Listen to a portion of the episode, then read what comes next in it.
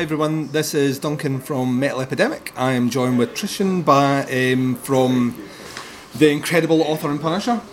Cheers. Cheers. Yep, thanks Um, for having me. So uh, you are kind of out on your kind of final leg of the UK tour for Krüller that came out about a year ago now. So it's been out a year on Relapse. Um, we were just chatting before we started recording there about like the touring cycle, what you've got lined up, and all the rest. How's the UK treating you this time round? It's been great. I mean, we- also sort of, you know, just trying to enjoy our time on this tour a little bit mm-hmm. more rather than just go, go, go. The routing is a little better. Just enjoying the foods, I don't know, seeing the city, going on some hikes and Yeah. things like that. Yeah. It's not as, not as brutal and painful. The hotels aren't moldy, you know, these types of things. I don't let anybody book my hotels anymore. I do it myself. You do it yourself, yeah. I suppose if you do it yourself, you can only blame yourself. yeah, so- exactly. So, um, Krüller's been out for about a year. Um, I think everyone who reviewed the album, us included, kind of noted that it felt like this was the first big monumental kind of shift as you as an artist into more, not not just melody, but a, a conscious push vocally in towards melody. Um, in terms of how you approach writing an album, because you it's, it's so DIY. Was that a conscious decision beforehand, or does that sort of thing come out organically as you write the music? That was, uh, I would say, not completely conscious, but when I was on tour with Tool right before the pandemic, which was bas- basically a few months before I started writing the album, I had their monitor engineers when I was on tour with them. I got to interact with their tech a lot, and so getting the vocals in my ears and sort of being able to play live and hear my voice properly and uh, really dial the, the tech in allowed me to have more confidence in my vocals Yeah. and the pitch and singing well live every night. Um, I think in the past I used to just want everything loud Yeah. all the time. I wanted the bass like, enveloped in bass. Yeah. And that was the exact opposite of what you want to do when you want to sing, you know, sort of a little bit more gently and melodically. Yeah. So when I went into doing the album, I was like, oh well, I can I can sing on this album, and I know I can pull it off live. So that's when I was writing the melodies. I was just like, you know, I also was listening to my the recordings from that tour, mm-hmm. and I the, sometimes felt like I was yelling a lot. I Yeah. didn't. I was like, "Why are you yelling? Why are you yelling so much?" Like when I was listening to it, it was like it was abrasive, and I like the heavy music, but I wanted the vocals to not be so angsty and abrasive. Yeah, because you like in terms of that you're one of the you're, you're a really good example of an artist who never really releases the same thing twice. I mean, it's always there. You, when you listen to it, it's clearly author and Punisher, but it's, it's like growth and evolution. Part of that down to the tech that you do. Um, part of that confidence in your songwriting, but I think on this one, was that was that question about what's what's going to do next? What, you know, what's the next level? And it, it becomes more kind of focused. It gives almost like a focal centre point on the music all the way through, which I thought was really really cool. It's also your vocal tone has this kind of 80s, almost kind of new wave sort of sound as well, which I think like really kind of aided it. In terms of the themes coming into this one, um, how do you balance? Because like your lyrics like delve into some kind of dark areas, conflict, war, etc. How do you balance that with the style of melody you bring in?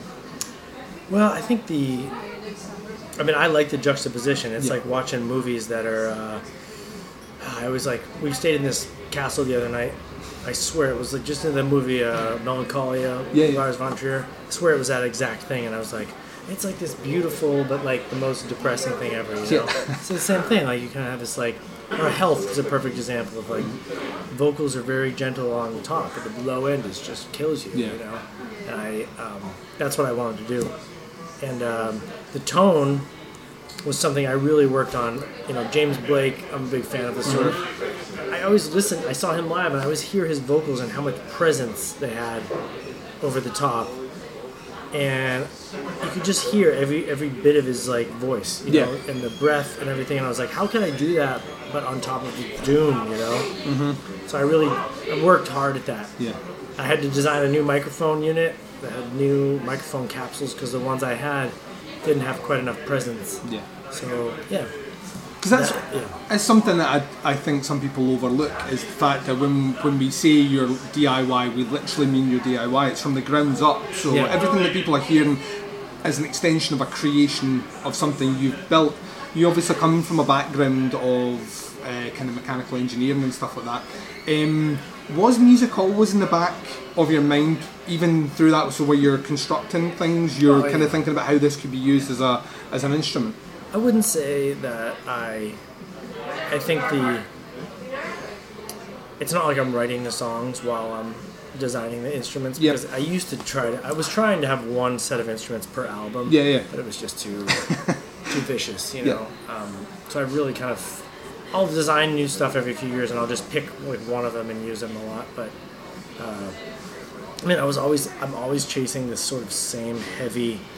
Uh, I like you know like when I'm sitting in the studio writing, I'm not writing on my laptop. I'm writing with my gear, Yeah. so I, I don't even look at my laptop. Mm-hmm. You know, I, I try to just set up some good sounds, some you know some keyboards, some pitch bends, some throttles, you know, mm-hmm. and then I just start playing with, with tones and riffs, just the same way a band would with a drummer. Yeah. You know, just like, hey, what do you think about this? So I'm just like, and then I come up with a melody, and then I'll have a little keyboard, and I'll be like, oh, I can put that on mm-hmm. top of it, and then maybe I'll like just record it on my phone. And for the first month and a half, that's all I'm doing, you know. Um, so uh, yeah, I don't know if that answered your question. No, no, totally. Um, in terms of, so it, it's one thing that is always interesting speaking to essentially solo artists is a, less even probably more so for you because you're you're so involved with everything. Uh, how difficult is it to pull away from the coalface and objectively listen to what you're writing, or can you lose a lot of time in the process of writing, going down an avenue that ultimately doesn't prove to be kind of fruitful musically? I don't think I, that ever happens. Yeah. I'm always, I just know. Uh, like on this album, I think the first one I did was the first song was Drone Carrying Dread, and then like Maiden's Star. Kind of have this in- Incinerator. Kind of have this like kind of epic long vibe with these kind of I don't know melancholic kind of like combinations of really heavy fifths and chords that I found, and then these kind of little like sort of dissonant atonal melody lines on synth on top. Yeah, yeah. And so I just once I sort of those three songs were the first ones. Once I sort of got those, I was like, oh, okay, that's the vibe for the album. You know? Yeah. And then uh, the Portishead thing came later, and uh, that was like, oh, that's kind of the same vibe. So And in total, how long did it take from kind of start of I would say May for the writing. Yeah. May through February. right? Because Justin Chancellor, who guessed it on, wrote and I wrote that Centurion track together. Yeah. So, yeah. How And that was the last one that we did. yeah? How cool is it being involved with a band like Tool? I mean, like because they arguably are like to this day they're a band who very seldom put out anything, but in between that time, no one stops talking about them.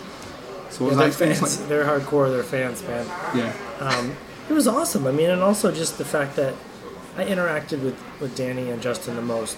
Yeah. Um, they share like a green room, so there's like there's like and then and then Adam and, and Maynard are cool, and they just kind of are a little state of themselves a little bit more. Yeah, yeah. So yeah, we, we hung out a lot. Especially you know Justin's a Chelsea fan, and I was a Liverpool fan, so we had like a nice little. Yeah. We would kick the kick the ball around in the arena Yeah. before the show. We would just play, or they had rugby ball, and, and when we were in Australia. Yeah. But, uh, is that what you call it? Is it a ball? Yeah, ball. yeah. We'll roll that. Um, Fucking I'm, Americans. I'm, the, I'm the last person you talked about sports. Okay, okay. so I will agree with everything you've said because I just assume Americans are better at sports. Um, in terms of like that that sort of tour as well, like Tool fans tend to be um, really accommodating of their supports uh, because they don't want Yeah. to hear a band just like Tool. Um, How how was that experience then playing to a Tool crowd? Do you feel like they got it? You know, they, they kind of picked up what you were putting down. Well, you don't sell as much merch as you think you are. You're like, you start doing the calculations of like, okay, there's 15,000 people here. I'm gonna sell ten dollars. You're like, oh, I should. Probably, and then they just tell you straight up like, Yeah. Tool fans are buy Tool merch. Yeah. They don't buy author, They don't buy the support merch. So you, I sold. I sell more on this tour. And Yeah. Eob told me the same thing when they went out. They're like, don't bring as much merch as you Yeah. think and that band is legendary, you know. And, yeah. but uh, th- their fans were surprisingly great. The only complaints I had were sometimes about the lights. because I Yeah. had this. I hired. We had some strobes, and it was a little aggressive for some people. Right. But um, but yeah, people were really into it. I still, especially in Australia, I got, you know, I haven't been there since, but uh, you know, there was like radio play and the followers from that. And the listen, if you look on Spotify, Australia is one of the biggest places, and um, so yeah, it was cool.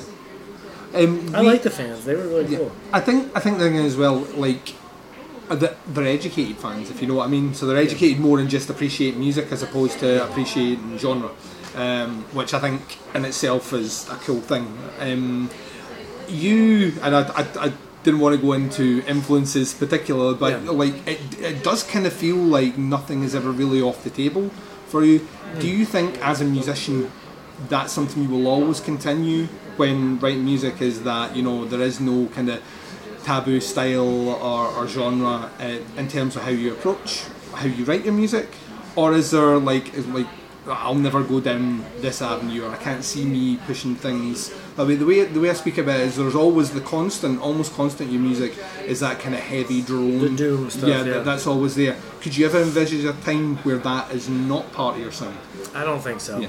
Because I, I, I think it's as much as I love like I I think I, I thought I was going to have a secondary project. It was actually called Women and Children, mm-hmm. which was more like a dub project. Yeah, yeah. You know, I was following in the footsteps of Justin Broadrick and these types of people, but I tried it a few times and to make like the pure dub and to really to really sort of go deep there I realized that it would be a fun thing for me to do Yeah. for myself, but I don't think I could do it to the level that the people that I'm fans of could do it, like the Yeah. Bug or with like some of these other.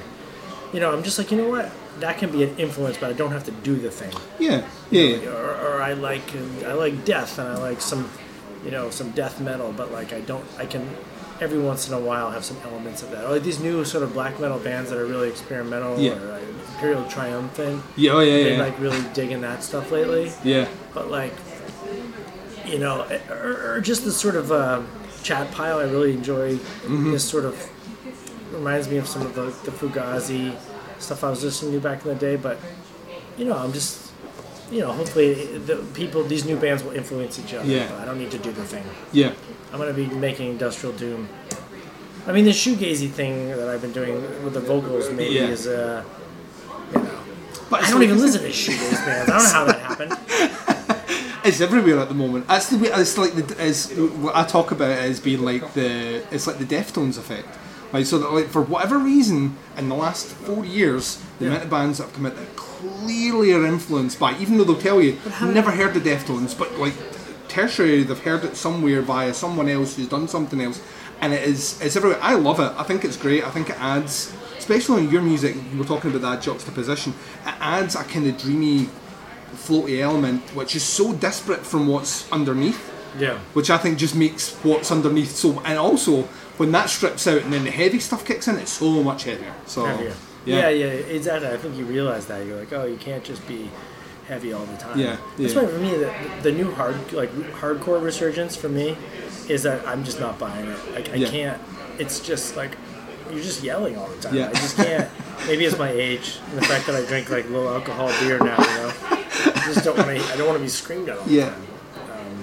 But you know, hardcore comes back every once in a while. yeah. Every, uh, all these things are. Every ten years. yeah, they all come around, and the me- the messaging changes slightly, but I don't know if I don't know how the shoegaze vocal thing came back because like like I was saying it was like for me it was like people like James Blake Yeah. and like sort of this like hip hop stuff. It wasn't uh it wasn't like I don't know Mazzy Star or what are these other I can't even think of it now. Yeah. I'm tired, but It's, it's weird, like I say, it, it seems to be everywhere. Um, I think there's a difference between listening to bands who are organically crafting it into the music and those that just see it as a, oh, well, that's what's selling just now, so we'll just put that in there. And that's what I meant. Like, it, you, you can hear the changes in the albums that you do, that it is the next, so that the next logical step, even though no one was expecting it, is obviously the next logical step when it arrives. Yeah. Um, so you have a couple of dates left in the UK, and you were saying you're out to Amsterdam and then back to the States for some more dates there. Yep. Then a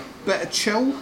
Well, a couple of months of chill, and then we do some June, three weeks in June in Europe because I I tried to hit as many Euro festivals. Yeah, But still, yeah. it's such a mess. It is so competitive in Europe in June and July and August that we're just trying to like, you know, th- th- we've just been we, we've had like three support co-headline options that were happening and not happening and Yeah. happening and not happening. It's just like there's a lot of agents on the phone with each other right Yeah. now in Europe. But um, we've got Full Force Festival, which is in Germany. It's a big one.